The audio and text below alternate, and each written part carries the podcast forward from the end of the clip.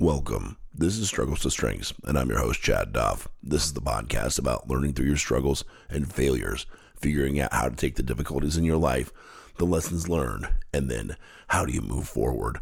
Welcome back, everybody, to episode number 45, and this week's title is Just the Smallest Amount of Light can do the trick. And you know what I want to talk to you about this week is is times in your life where you feel like you're in the dark where things feel really tough, where you're where you're not sure what to do. You're not sure where to turn. Like, you know, what is the next step that you're going to take to move forward? Like you are engulfed in darkness. Like, can you think about a time in your life where you felt like there was like literally no light? That, there was so much going on bad and difficult that that you just didn't know or didn't see there being a way out. You know, I, I've shared this story in the past for me when I was pretty young in my career, when I was the assistant program director um, at a news talk radio station. I got downsized, employee of the month, and I get downsized. And here I am, 25 years old. You know, this career that I'm, you know, doing gangbusters on, and now all of a sudden I'm I'm out of work. I've got I've got no money coming in. Like, what do I do? Like, it was I was engulfed by darkness, and I will tell you, I, I'm not scared of the dark, but you know what? Like, in a dark time, I don't love it. It's not like I'm I'm like someone who feels comfortable living in the dark. But you know, here is the secret and it's something that I've learned, and it's very simple. And quite frankly, as uh, one though that I think we need to be reminded of is that the fact of the matter is that light is undefeated. Dark can be awful. It can be stifling. It can feel like it's almost choking you, right? Closing in on you. But if you have just a just a pinprick of light that comes through and comes into that darkness, whatever that light touches, the darkness is gone. It is eliminated. You know, dark does a great job of running the room until light comes in. And, you know, for me professionally, back in the day when I lost my job, I, I pulled myself up by my bootstraps and I did some freelance work and got paid there. And guess what? I went on unemployment. So one week I'd work as a freelance broadcaster. The next week I'd that I would get an unemployment check. Did that feel great? No. Well, it didn't feel great. It wasn't perfect. But you know what? It was the sliver of light that I needed to keep me moving forward and keep me sustained. And you know what? It moved me towards my next job it helped me get a full time job in television as a as a news reporter because I continued to hustle. And here here's what is exciting. I, I want you to think to yourself right now, like are you are you in a place where you where it feels pitch black, where it feels dark, like I'm talking about? Well, here's here's the beauty of it. You don't have to light up the entire room to negotiate your way out of it if you can just get enough light, maybe you're stumbling through, maybe you know, you know, you're you're you're banging around or bouncing around a little bit. But if you just have enough light that you can see what you're doing to make it happen, you can escape what feels like a situation that is inescapable and you can do it with just a little bit of light. How's that make you feel? When I say that and I tell you that, does that give you hope? I, I hope I hope that it does because there are so many times in my life where I have let the darkness just sit on my chest. Like, like it comes in like what like what's my what's Miley Cyrus say, right? Come in like a wrecking ball. And and that's exactly what it can do, but when you have light and when you see the light and when you invite the light, that's when changes are made, right?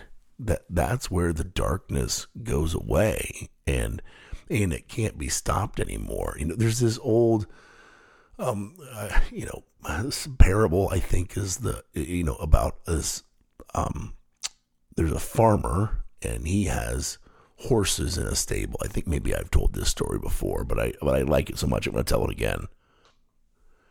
He's got these horses in his stable and the gate is open and all of the horses escape and his neighbor comes over and he says, "Oh my gosh, that is just so terrible.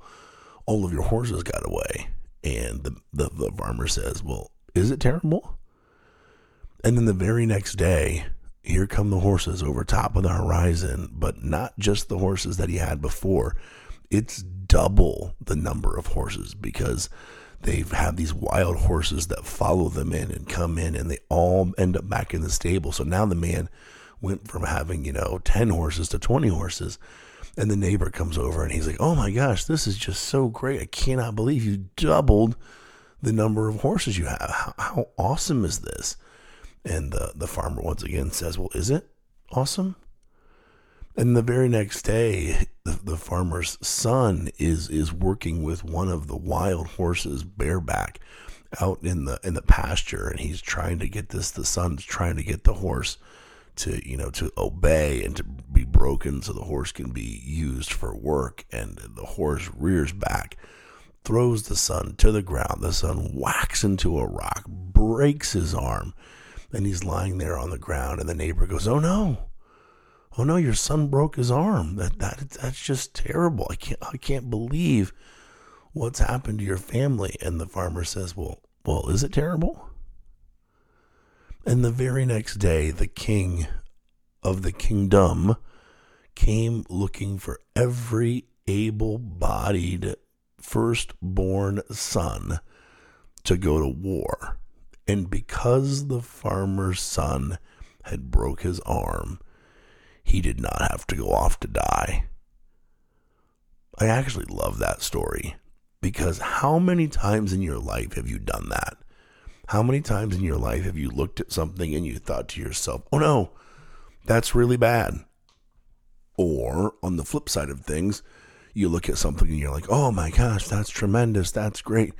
That's the very, very best. Well, you know, both situations could be wrong. And I will tell you, in my opinion, one of the things where we make a mistake is as people, as humans, is that sometimes when we're in that dark spot, right? The the oh no, the oh no spot, the son broke his arm. Oh no, we're we're in this really bad spot. We look at it that way. We accept that that's what it is. It's a bad spot. This is not good we shouldn't be here, as opposed to looking for that pinprick of light that may be penetrating that dark moment, that light shining through, like we talked about, that not only shows us that we're not alone in where we are, but that gives us a chance and an opportunity to navigate out of that room, be out of the darkness, and now bathe in the light. So, this is my, I'm asking you right now can you think of a situation in your personal life where this is true? Where you've been looking at something in your life and you say to yourself, oh no, oh no, that's bad. It's got to be bad. That can't, timing can't be right on this. That's got to be bad. Or the opposite, right? You look at something and you're like, this is good. Oh, this is good. This is the very best. There's nothing there's nothing that could ever ruin this. This is so good. Well, well, is it? You know, these would be the moments that I would suggest to you is when you really need to lean in and and figure it out. How do you get your light? What does that look like? Do you need to go get some help professionally? Do you need to talk to your best friend? Do you need to talk to your brother or your sister or your mother or your father or your grandma or your grandpa? Like whatever it is. If, if is that what you need? is that where you need to go to get some get some perspective as opposed to having kind of the knee jerk reaction potentially of of where you are? I, I'm telling you folks, I have been guilty of this so many times in my life. I'm a dreamer and I and I like to think forward and I and I think in my mind's eye and I know in my mind's eye that great things are going to happen and that you know destined for to do good stuff. I believe that in my heart and I believe that in my soul.